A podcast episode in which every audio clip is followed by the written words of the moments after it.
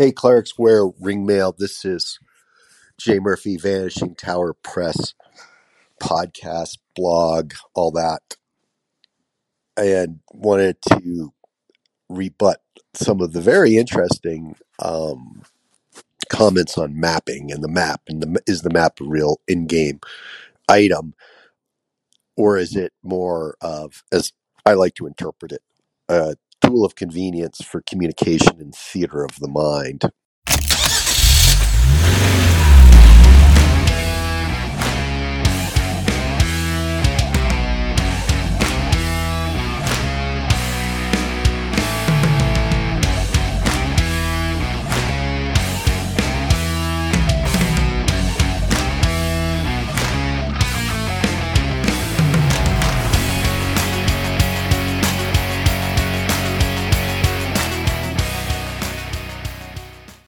There were many practical examples given of using maps in real life and how that translates to the real life of our characters in game and why maps would be a real thing and how we use them.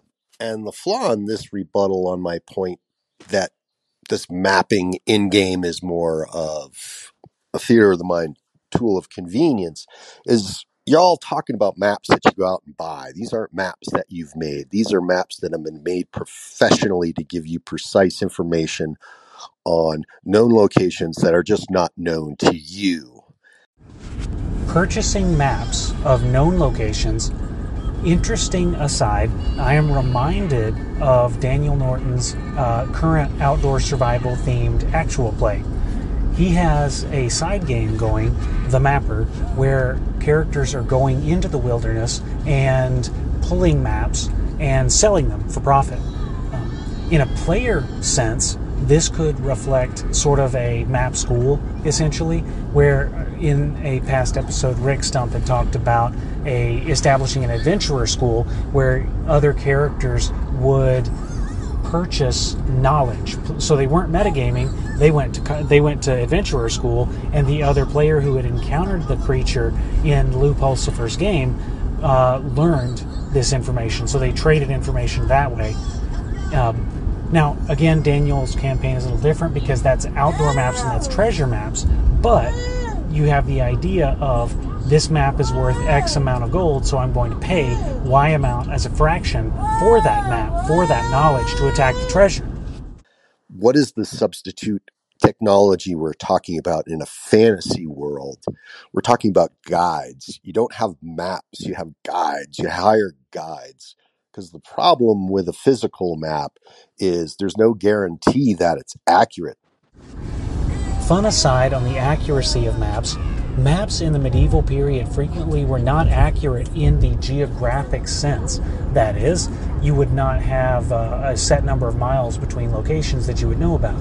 Instead, you would have representations of things you would see along the way. So you would have rivers, you would have mountains or other landmarks.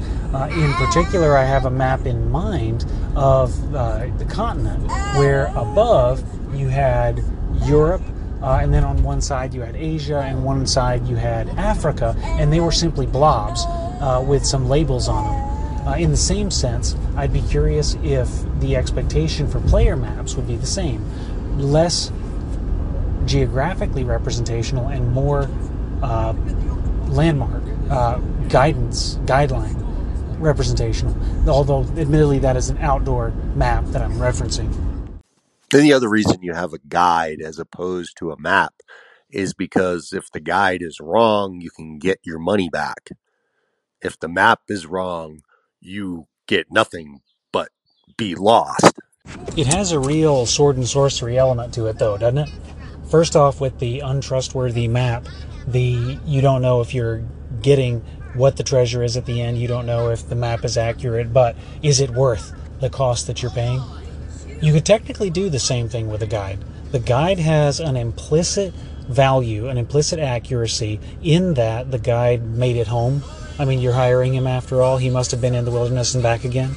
But who knows? Maybe he'll betray you in the dungeon. Uh, a trustworthy guide will get lost with you if you get lost, but an untrustworthy guide, maybe he just knows where the secret passage is and may slip out. once you're down in a dangerous place. Trey, sword and sorcery. Okay, so no one's going to buy your map that you meticulously made because no one trusts you. There's no way to vet the map. Now, if you have a map that is accurate, say in a dungeon, it is now a treasure map. It's an asset, and you sure as heck don't want to make it easily read by anyone else. So it's going to be enciphered. Thinking about treasure maps, in real life, treasure maps largely were not a thing. The pirate crews who would take prize vessels would frequently divide the spoils and then waste them in very short order. So they must have been playing barbarians in Lemuria. But I digress. The important part, the one case that I can remember where a pirate treasure map was real, uh, and I will link this in the show notes. The map was not representational at all. It was a cipher. It was a crypt. It was a crypt. Uh, it, sorry, child's yelling at me. It was a cipher. It was not a representational map at all, but instead a set of guidelines on how to get to a treasure that was buried, but you had to decipher the code. I don't recall if anyone ever did. Someone over at the Center for Historical Preservation of the Caribbean needs to memorize read languages one of these days. It's going to be a complicated document that is um, not just something you whip out and start making uh, game decisions on which, where, and when you're going to go. And finally, as I try to put a nail into the coffin of any other point of view, no, really, just a rebuttal on why it would be logical to assume that, yeah, it's a real physical map. No, not so much. Is getting lost. And let me just direct you into the many ways that we know how to adjudicate getting lost and just use one of those message methods. For example, the game master and the players are working off this piece of paper. Over the last couple of hours, they've been exploring deeply into this labyrinthine dungeon. You can't really use this accurate and meticulous little drawing that's been going on between the players and the game master and say, hey, we're running at breakneck speed out of here away from danger. And I'm going this way. I'm taking left or right. And I'm going to find the door or the entrance out, back out. Easy peasy. And even though you have a very accurate picture in front of each other, we all know it's very easy to say, okay, you want to go there to there. Here's your chances of not getting lost. Roll the dice. The DM rolls the dice and you either got where you wanted to go or you didn't. And if you didn't, then you got to start figuring out where you are. And then again begins the adjudication process relating to the map. And yes, use it as a tool to talk everyone through the situation. But at the end of the day, um, you're not really talking about a piece of paper between each other that's been made by the characters in the game. Enjoying beating this and going down this rabbit hole as thoroughly as I can, and I hope my uh, my points have are understandable at least. Thank you. And there we have it. The gauntlet is down. What have you to say, map drawers? Piece of paper or a piece of conversation?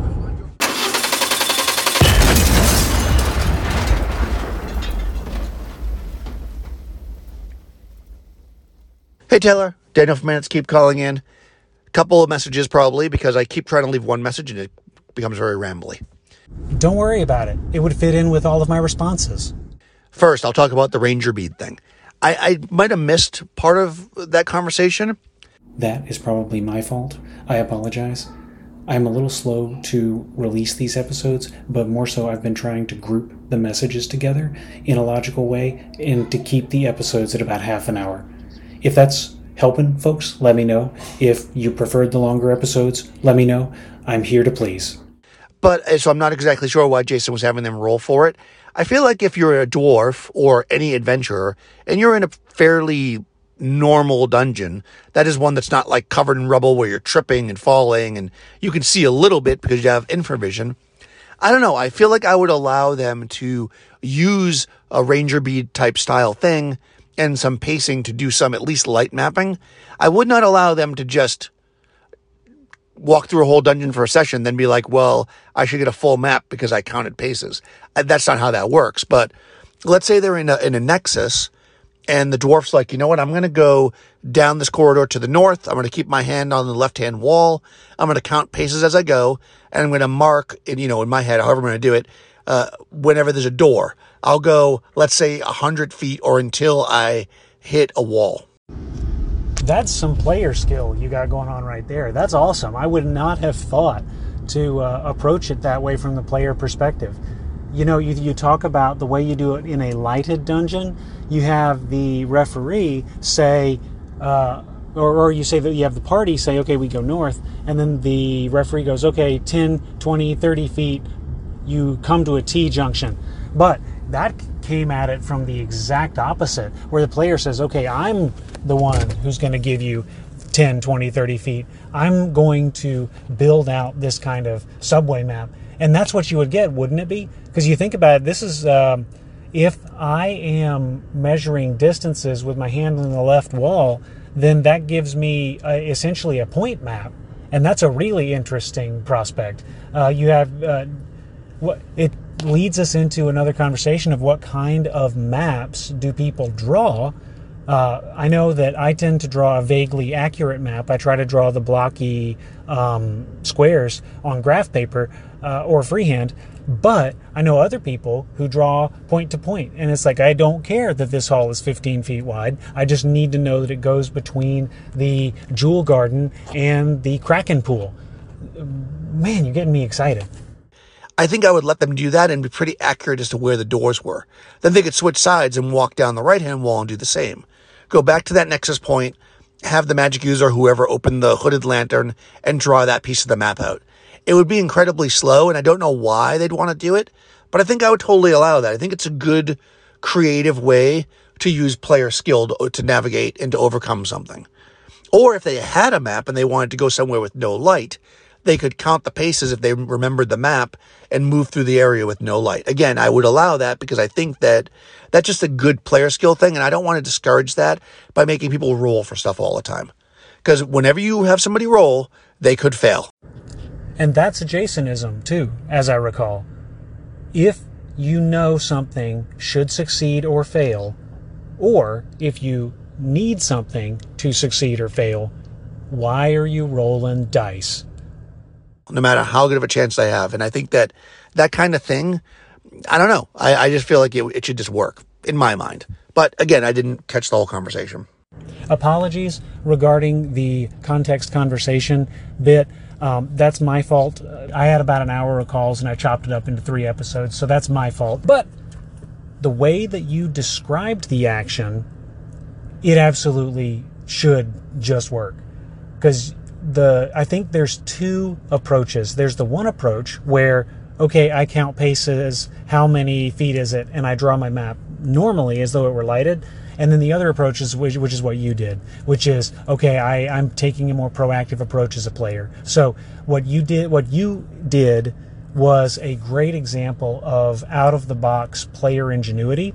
Uh, by comparison to what I think Jason had in mind, which was more of a a gimme. Thank you for your call, my man.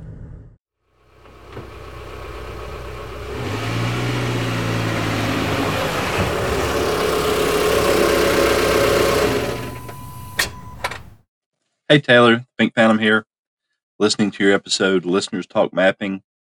I think if a character dies, that their notes should become rumors, so that you know whatever has been established now becomes kind of murky.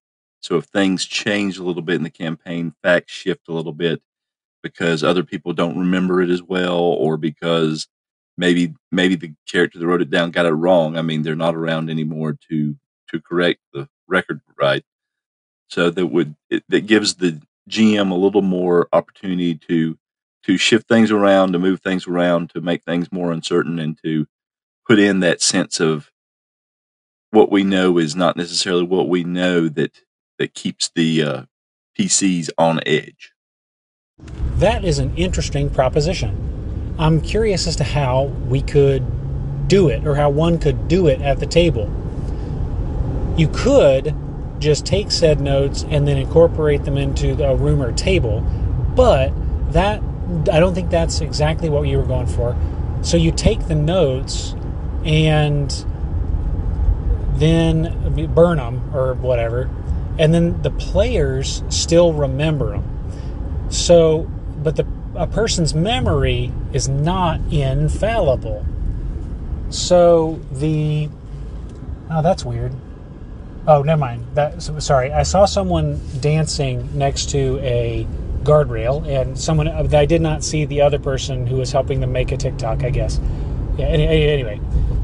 So anyway, the important part. Every the player is going to remember the notes vaguely. The purpose of notes is to spur memory. So if you take the notes and burn them or, you know, mail them to China or you know feed them to alligators, then by necessity or by nature, the player's memory is going to be a little foggy and grow foggier over time, especially if you can only play uh, every other week or, or really even every week. Um, so yeah, that, I think that the taking the player notes actually might turn them into rumors by them by itself, depending, of course, on the cognition of your player. I'm gonna have to think about this.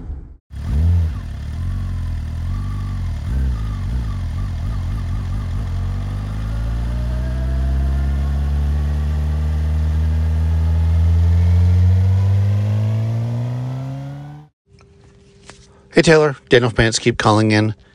So, you know, I'm calling kind of based on your reaction and Carl's call, which I thought was super interesting and very insightful.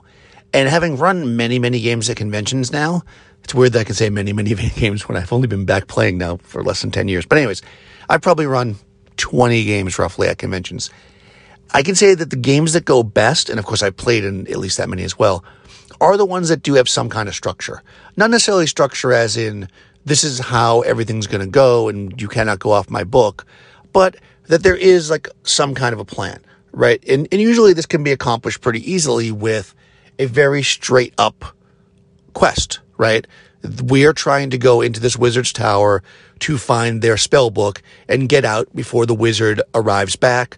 They're only gone till the sun sets. That gives us X number of hours, however you want to do it. Just something like that, right? Or the thing that I do with my Sarnath is the city is only exposed for eight hours. So they've only got eight hours. And of course, the way I pace the time is that it wraps up right around the time that the, the game's supposed to end, right? So they've got to get in and out. They can do anything they want, but they've got to get in and out within that time period. Another thing that I've used before is kind of uh, stuff that has hard framing and kind of, uh, I guess you'd call it like situational stuff. So basically, like in Might to Slay a Dragon, there's effectively four quests plus the fight of the dragon, assuming they get to it. And what that means is that I just kind of cut to them. Like, okay, which characters went to go see the, the Elven Kings? You arrive at the Forest of the Elven Kings and they're there. I mean, that's just how it is because that's how it's framed. And they've made the agreement when they've sat down to play the game that that's what we're doing. They know that we're here for four hours, that we want to have fun. Any player that would just be like, well, no, I'm just not going to go at all. I feel like the other players at the table would probably be like, okay and that player would just sit there with their arms crossed doing nothing because if the whole group just decided all at once we're just going to not do this adventure i can't even imagine that happening but if it did i don't know i'm not obligated to run them for i'm obligated to run the game that i said i was going to run at the convention and that's what i will do and again that might sound railroady but this is not my home game in a sandbox where people are building characters over a long period of time this is a single adventure at a convention that you signed up for. So I think that as far as that's concerned, that's less of an issue. Now, as far as the completely random thing, I am curious. This is why I hope Carl will call back. That sounds really fun, but I wonder was there a final goal or was it just we're just going to roll randomly constantly and see, just have fun killing monsters or doing whatever the game might have been? I'm curious how that would play out because I have run campaigns that way where everything's really random. But again, there was a finished goal for the campaign, so all that randomness led to something. So I'm curious about how it worked out at the convention game. Uh, possibly because maybe I'll want to run one like that. Anyways, great stuff as always. I'll talk to you soon. So, there's the question, Carl. Will you call in and tell us more about the uh, procedural and randomized con game? uh, or maybe do a geomologist episode on it. That might be a little easier depending on how much you have to say. to that end, I am on your boat, Daniel. I will admit I have not run a con game, but I have run league style games or event style games in the past where you were under the time constraint. And honestly, you kind of have to time jump. You kind of have to uh, railroad a little bit because, or at least I had to, because if I was running every Thursday at four o'clock uh, for a group of random people, I had an adventure that I could run for them, and that's what I had. So if they went another way, I was like, I don't know what to tell you guys.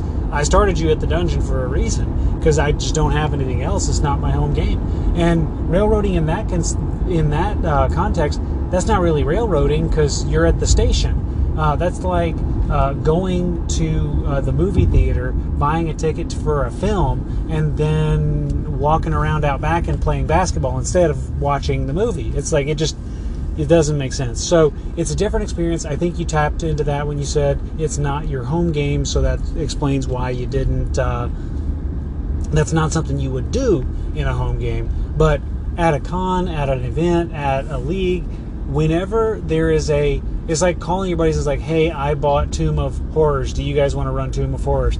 If they show up and don't run Tomb of Horrors, that doesn't make sense. So that's not not. A, I wouldn't. I wouldn't consider that a railroad.